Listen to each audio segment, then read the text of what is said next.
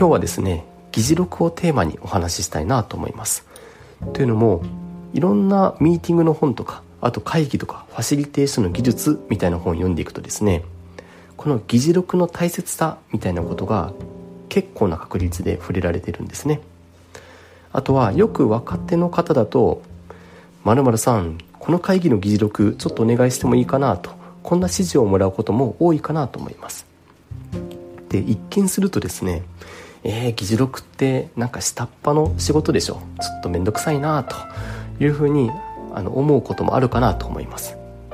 しかしですねこの議事録っていうのは甘く見てると実は足元を救われかねないんですね。でなぜかというとこの議事録一つでその人の能力とかその人が優秀かどうかというのが一目でわかるからなんです。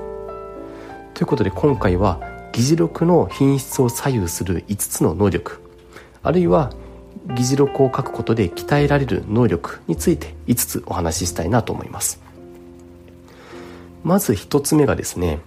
文章力なんですね。で議事録っていうのはもう会議をそのまま文章に落としたものなのでこの文章力っていうのが品質を大きく左右します。でやっぱり文章力が低い人が書いたものを見るとなんか何度読んでも全然頭に入ってこないんだよねとか一文が長すぎてどこからどこまでが何を指してるのかよく分かんなくてもう読む気も失せますよねとこういう印象を与えかねないんですね。で例えばあの次の3つを心がけるだけでも文章の読みやすさってだいぶ変わると思うんですが一つは一文を80字以内にするでしたりあと2つ目が「なんとかし」とか「なんとかして」とか「なんとかですが」みたいな曖昧な接続詞を多用しないとか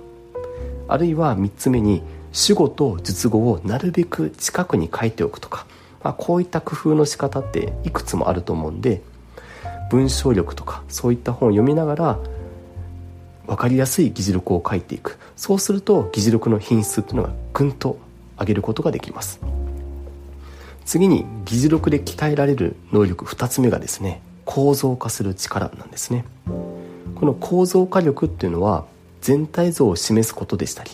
あとは全体像の中の一個一個のパーツをちゃんと位置づけを示すことだったりします。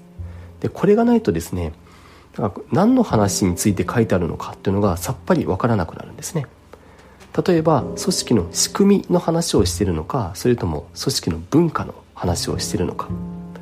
あるいはマーケティングのプロモーションの話をしているのかそれともプレイス流通経路について話しているのかとかあとは戦略面の話をしているのか実行のアクションプランの話をしているのかこんな風に意味の塊ごとに話を整理する。こうしておくと何の話なのかっていうのが読まなくても見てわかる状態になっていきます。次に議事録で鍛えられる2つ目の能力が話のキャッチアップ力です。やっぱりどの企業とかどの会議に属しているってもですね専門用語とかあと社内用語みたいなものが出てきます。でこれ知ってるか知ってないかで会議の理解度って180度変わりますよね。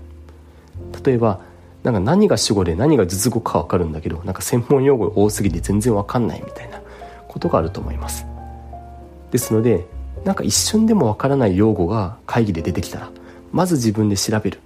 それでも分からなければ誰かを捕まえて聞く。こういう動作をきちんとやっておかないと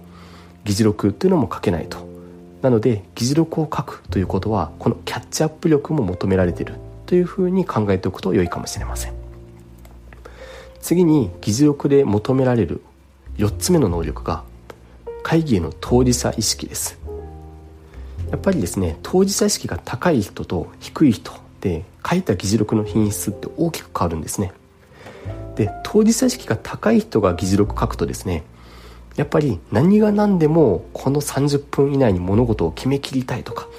あと議論の内容を曖昧にしときたくないっていう思いがにじみ出てるんですねなので会議中も「あちょっと待ってください結局誰が何するんでしたっけ?」とか「いつまでにやるんでしたっけ?」とか「これってイエスですかノーですか?」みたいなことを議事録担当が聞きながらちょっとずつ具体化していくんですね逆に当事者意識が低い人が書いた議事録というのはなんか決まってそうで決まってないようなどっちなんだっけみたいなそんな記載が結構散らばってたりとか。あとはなんかどっちとも取れるような曖昧な記述が残ってる。こんな穴があったりするんで是非この当事者意識も意識してみるといいと思います。で議事録で求められてる5つ目これ最後の能力が仕事のスピードです。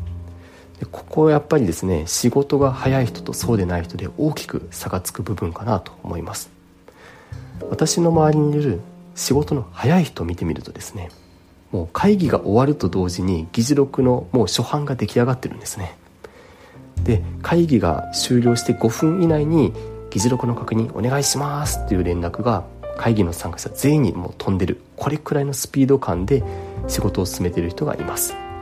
やっぱりこんなスピード感で仕事を進めてくれる人って結構安心できますよね。なので会議が終わって何分後に議事録を展開してるかっていうのは誰も見てなさそうで実はしれっと周りから見られてる、まあ、そんな要素もあったりするんでなかなか気が抜けない議事録だなというふうに思います。いかがでしたでしょうか？ちょっと駆け足で5つ能力についてお話をしてきましたがこの下っ端の仕事のようにも見える議事録。その正体は実はその人の能力総合力を測る物差しだったりします。ですので議事録よろしくねと言われた時はこの5つの能力を意識しながら書いてみてもらえるととてもいいかなというふうに思います。今日はここまでにします。